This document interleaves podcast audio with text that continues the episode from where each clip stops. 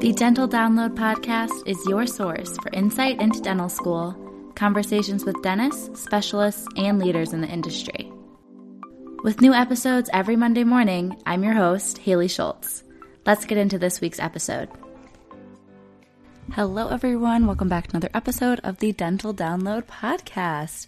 So, this week we have a guest that is a practicing dentist at an FQHC, federally qualified health center in Detroit, and she went to Detroit Mercy for her dental school. Fairly recent graduate within the past few years. And just looking ahead for next week, we're going to have a solo episode with 10 of my top tips for first year dental students 10 D1 tips. If you noticed, there was not an episode last week. That's the first one I have ever missed for a Monday upload. But I actually lost my voice last weekend from the football game and tailgate and everything. So that episode is getting pushed back to be October 11th, where we'll talk about my tips for practicals. But I do still want to do a little recap, especially because it's been two weeks now since I've talked to you all. So, a couple of the high points, as you might imagine, I've been having a really great fall semester. I have really loved Ann Arbor. I feel like I'm hitting so many spots that were on my list for coffee shops, for restaurants, things to do. And I feel like I've been engaging with a lot more of my classmates and other dental students and just having, honestly, just a really fun time, really making the most of my three years left here in Ann Arbor and talking about dental school specifically. So in SimLab, it's pretty fun at the moment because we're doing crowns and dentures and I feel like the worry that I had was everyone being in SimLab together because previously we've been split up in half, but now that we're all in one room, before the semester started, I was kind of nervous that we wouldn't get enough feedback from faculty. It would be really hectic it would be really warm in there, but actually, pretty much none of that is true. The only thing that is a struggle is when we need to use the wet lab, which is a good amount of the work that we're doing. The wet lab is connected to our simulation practice clinic, it's just another space that has certain machines. And where you do like your mixing of any materials that you need to do for impressions or casts, or even some waxing things, curing machines for your dentures things like that are all in that room and they don't have a hundred of them for all a hundred of us. So we get to kind of come in after hours and complete projects on our own time if we feel like our time is not being used productively in SimLab, which I appreciate that they're letting us at least be in control of our own schedules. So that's mostly what I do. And then for academics, we don't have too many exams coming up until October. So it's mid, late September right now. So I've been staying up to date on our classes that have weekly assignments and weekly quizzes, which is diagnostic sciences, radiographs, and then also our orthodontics class and our endodontics class. So, all of those I'm pretty good at keeping up weekly because we have assignments and quizzes going on. But some of our other classes that are just going to be fully graded based on a midterm and a final, I tend to like to wait till about two weeks before those exams to sit down and watch the lectures just because they stick better in my brain, anyways.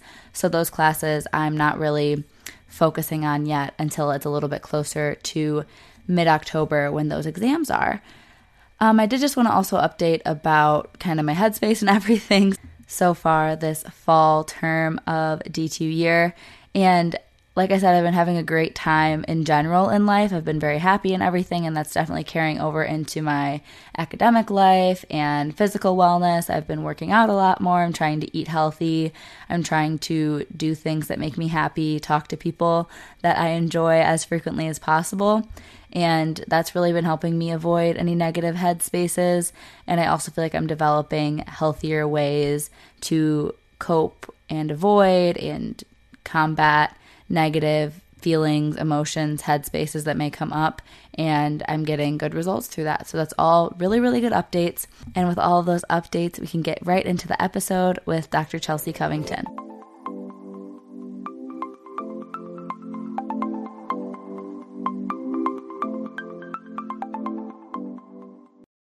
Chronic migraine is 15 or more headache days a month, each lasting four hours or more. Botox, onabotulinum toxin A, prevents headaches in adults with chronic migraine. It's not for adults with migraine with 14 or fewer headache days a month. It prevents, on average, 8 to 9 headache days a month versus 6 to 7 for placebo. Prescription Botox is injected by your doctor. Effects of Botox may spread hours to weeks after injection, causing serious symptoms. Alert your doctor right away as difficulty swallowing, speaking, breathing, eye problems, or muscle weakness can be signs of a life-threatening condition. Patients with these conditions before injection are at highest risk. Side effects may include allergic reactions, neck and injection site pain, fatigue, and headache. Allergic reactions can include rash, welts, asthma symptoms, and dizziness. Don't receive Botox if there's a skin infection. Tell your doctor your medical history, muscle or nerve conditions, including ALS, Lou Gehrig's disease, myasthenia gravis, or Lambert-Eaton syndrome, and medications, including botulinum toxins, as these may increase the risk of serious side effects.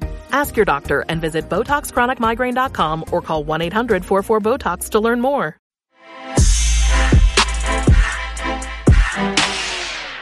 All right. Hi, everyone. So we have another guest here today, and I'm going to let them introduce themselves. Hi, everybody. My name is Dr. Chelsea Covington. I got my Bachelor of Arts in Sociology from the University of Michigan in 2012. Then I went on to the University of Detroit Mercy and got my doctorate of dental surgery in 2019. So I'm kind of a recent grad. I was also blessed to get the National Health Service Corps scholarship during my time at Detroit Mercy. After graduation, I did a general practice residency, a GPR at St. Joseph Mercy, Oakland. And then after that, I started working at a federally qualified health center, FQHC, on the east side of Detroit and I also am on the um, interview committee for Detroit Mercy, interviewing students that are trying to get into dental school. This will be my third year doing that. That's awesome. I guess we can start talking about your GPR a little bit. Can you just talk about why you chose to do a GPR and how that experience was? Yeah, so I chose to do a GPR personally because I just wanted more experience. Um, you really don't know what you don't know. Um, so that was a good opportunity, you know, to get my feet wet. And a lot of things that I didn't learn in dental school, I was able to do implants. I was able to do a lot of operating room cases. We did a lot of work on special needs patients. We had a lot of attendings come in and teach us things. We went over a lot of cases. We did a lot of presentations. So it was just a good way for me to um, advance my skills and get more comfortable before I went out into the real world. I'm an introvert, I'm kind of shy, so I just wanted to make sure I was comfortable doing everything, um, all facets of dentistry before I just went out on my own. Do you feel like the GPR taught you things you didn't learn in dental school or just further solidified those skills? I would say both. Okay. So in dental school, I did not get to do implants or place implants. So I got to place quite a few implants, did some, you know, endo cases. And then with the attendings, you know, everyone, people were taught different. They had their different, you know, ways they do things. So just catching on to different ways of di- doing things because in dental school, it's kind of like, is this one way to do it? And that's it. So learning different ways and what works for you pretty much is what I learned in residency. And looking at your work now, you said you had the National Health Service Corps scholarship, so you knew you would end up practicing at an FQHC. Did you, mm-hmm. I guess, how did that process work for figuring out which location you were going to work at? Did you kind of get to give your pick, or did you still have to interview at places? Um, right. So you still have to interview at places, but it's kind of open. So they made it easy where they have a portal of job listings all over the US, right? So you just pretty much go on there, see what's open, and apply. And then you just interview like you would be interviewing for any other job. I'm from Michigan, I'm from Detroit. So I just chose to stay local for now. Yeah, that makes a lot of sense. Did you figure that dental school at Detroit Mercy was kind of a choice for you because of staying local, or were there other things that made you cho- choose Detroit Mercy for your dental school? Um, I actually wanted to go out of state for okay. dental school, and I did get accepted to a couple places out of state. However, I did receive a scholarship outside of the National Health Service Corps. Before I received that scholarship, Detroit Mercy gave me a pretty good scholarship, so that's why I was going there. On top of, I did a summer enrichment program prior to entering dental school, where it was called Summer Enrichment Program. It was a six week program for underrepresented students and disadvantaged students, pretty much to try to give you the resources to help you be a better applicant to get into dental school.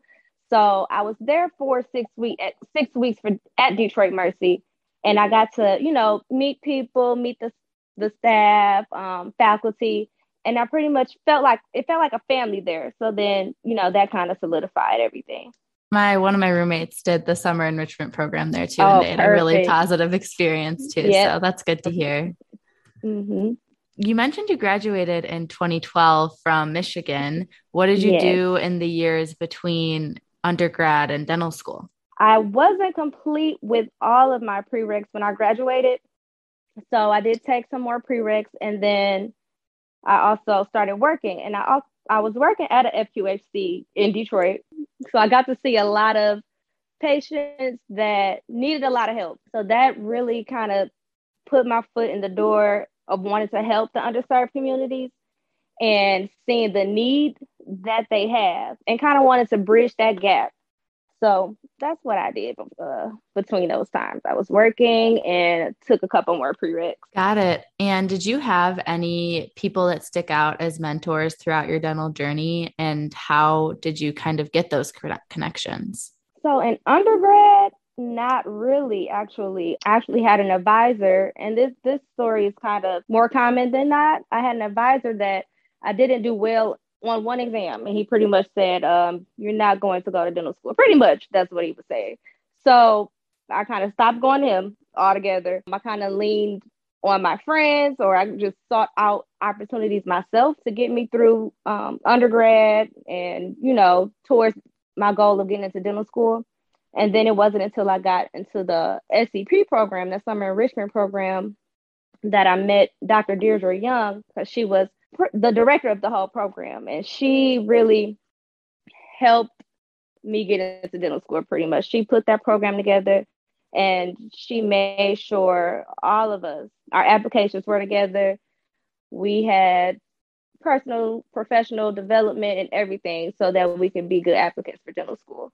That's really great that you found someone that finally started to support you and show you that you can do this. I feel mm-hmm. like every student needs to hear that from someone. It's a shame. I agree. So many advisors really put people down. I don't know why that they do that. I I don't understand it. And that's why it's very important to, you know, if you can to give back when you can and just, you know, talk to students, let them know your story because you know some people they just don't know that they can do it until they see somebody else can do it so it's important to reach back you know, and help those students.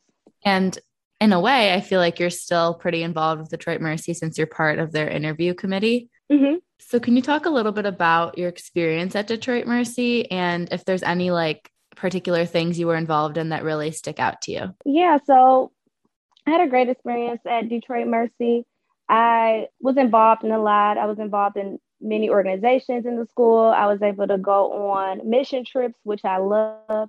And I would recommend, I don't know how they are doing it due to COVID now, but if you can, I would recommend that. Detroit Mercy, it was a family. Um, I like that. And I, I tell the students when I'm interviewing them that at Detroit Mercy, for instance, if you don't do well on an exam, you'll have professors that'll reach out to you, see what's going on, say, hey, I see you didn't do well. Is there anything that I can do to help you succeed in this class?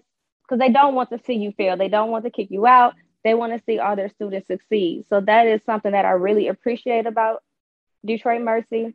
Just be involved, learn from the, the other students. Everybody's in a, at a different place in their life. Just just get involved and don't don't try to do everything alone. Okay. yeah, and you just told us a lot about what you were involved in. Is there anything in particular other than being involved and trying to build that community that you would recommend dental students do to better prepare themselves for when they start working? I would say clinical skills, they will come. Um, you could take CE courses, continuing education courses, you can do residencies. Those clinical skills will come. On a personal level, I would say believe in yourself first and foremost. You didn't come this far just to get this far. So trust in your skills, you are the doctor. People or patients, they will try to undermine you sometimes, especially for instance, well, I'm a woman, so you know, they'll they'll and I'm young, so they'll always look at you, are you old enough to do this? But on the flip side, there are those patients that will be happy to see you. For instance, they'll say, You're the first woman doctor that I've ever had. So those things just just try to flip it. Every day is not going to be easy but you just remember the good days and keep pushing. Everything is going to work itself out. So just like I said, just just believe in yourself, believe in your skills, and everything's going to come together. And I guess talking about how you get all kinds of different patients and every interaction can be a little bit different. Can you break down for us what a typical workday looks like for you at your FQHC? Kind of how many patients do you see? What types of procedures are you doing? Okay, yes. So again, my FQHC is on the east side of Detroit. So we're typically we'll start off with a huddle just to go over any difficult cases or patients or anything that needs to be said prior to the day starting. We typically will see 10 to 20 patients we try to see. And we do mostly the bulk of our procedures are restorative or fillings, extractions, tons of extractions, and removable pros, dentures, partials, things like that. Now we can do, we do have, we can do endo, we can do crowns, we can do all of that, but it's just the means of if the patient can't afford it, because most of the patients they have been looking for years to find a place that takes their insurance or they either don't have insurance. So it's by the time they get to us, their teeth are in bad, very bad condition. So my biggest thing has been to educate them.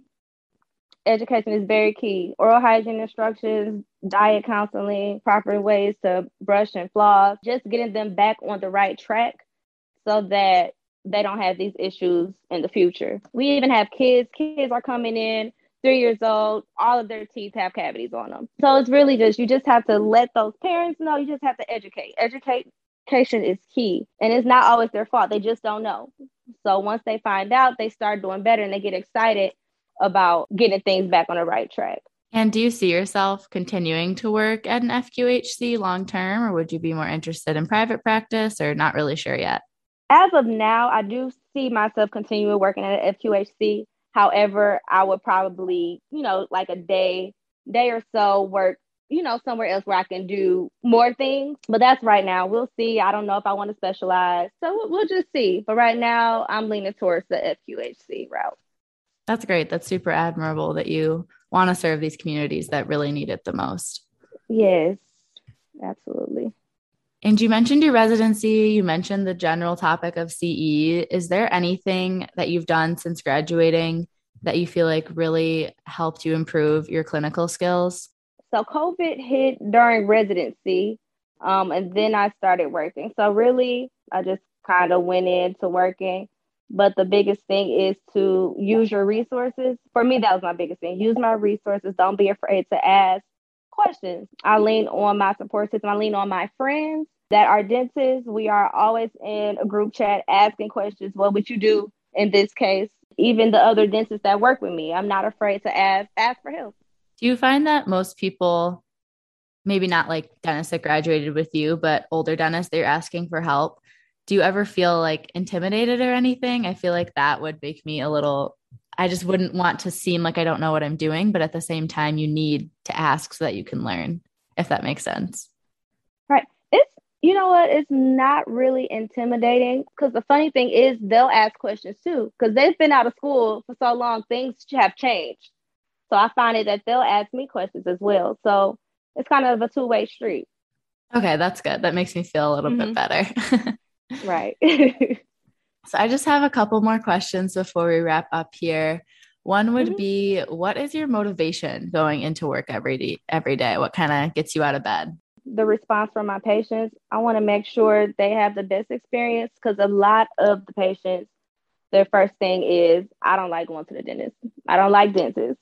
And I'm like, well, that makes me feel good. That's how I always, that's my response always. But I just want to make sure they have the best experience and make sure I'm providing the best care for them. So that's my motivation. I'm pretty much self motivated. I just want to see, you know, good in the world. I want to make sure they are getting good care. So as long as, you know, I'm doing something for my patients, providing them with the care that they need, I'll be good.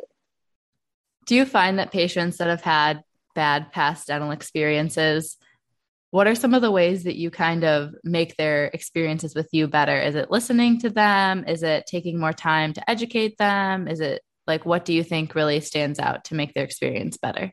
it starts with listening to them. Um, you have to listen to their concerns, see why they are the way that they are, and then talk them through the treatment plan. A lot of them will say, well, this dentist told me this. I don't understand. So I do take a lot of time going over the treatment plan, showing them the x rays, showing them the decay on the x rays so they believe me, and then educating them, telling them what we can do going forward. Okay, that makes a lot of sense. Yeah, you really got to take the time out to listen and then give your input. With all that considered, do you feel like you're moving at a bit of a slower pace because a lot of these patients need a lot of care, or does it seem like kind of the pace you were expecting? It's kind of a, the uh, pace I've been expecting. The only thing that would slow slow me down is because we have so many patients. So we're kind of booked out, and that's the only thing that I can't, you know, keep on yeah. top of their treatment plan because we're booked so far out. Mm-hmm. But as far as everything else, it's pretty much at the pace I thought it would be. Okay, so pretty busy actually. On the other hand, yeah, pretty okay. It's pretty steady. I would say yeah. that. It's steady. okay. That's good. So my yeah. last question for you before we wrap up is: How do you balance your professional and personal life, making time for things you need outside of work? You just make time. mm-hmm. You just do it. I got in the habit of working out before I go to work. So I work out every day at six six a.m. Then I go to work, and then if anything else comes up, I have the rest of the day to do it. So pretty much, I know you probably probably heard people say people make time for what they want to make time for, and that's that's pretty mm-hmm. much true. So you no, just got to make time. Sense. Yeah, that yeah, makes and, a lot of sense. And, yeah, in dental school, I pretty much failed at that. I feel like I failed at that. Um, I was always studying. I didn't want to always go out and things like that. But I would recommend you go out more. Like you don't have to be, you know, tied down to the books 24 seven. You know, you can, mm-hmm. you can mm-hmm. enjoy, enjoy dental school as well. yeah, definitely. So, thank you for everything and all your good insight today and sharing some of your experiences with work and your process of getting into dental school and how your dental school experience went. If anyone really relates to what you're talking about or has any questions for you, what's the best way for them to get in contact with you? You can get in contact in contact with me on Instagram at Chelsea Marie DDS. And if there are any pre-dental students, I do offer a scholarship every year. This is my second year that I'm giving it, but it's going to be annual every year for underrepresented students. So you can look out for that. It will come out every May. So we're wrapping up this one. But if you want more information on that, you can reach out to me as well. That's awesome. Well, thank you so much for your time again today. Thank you for having me.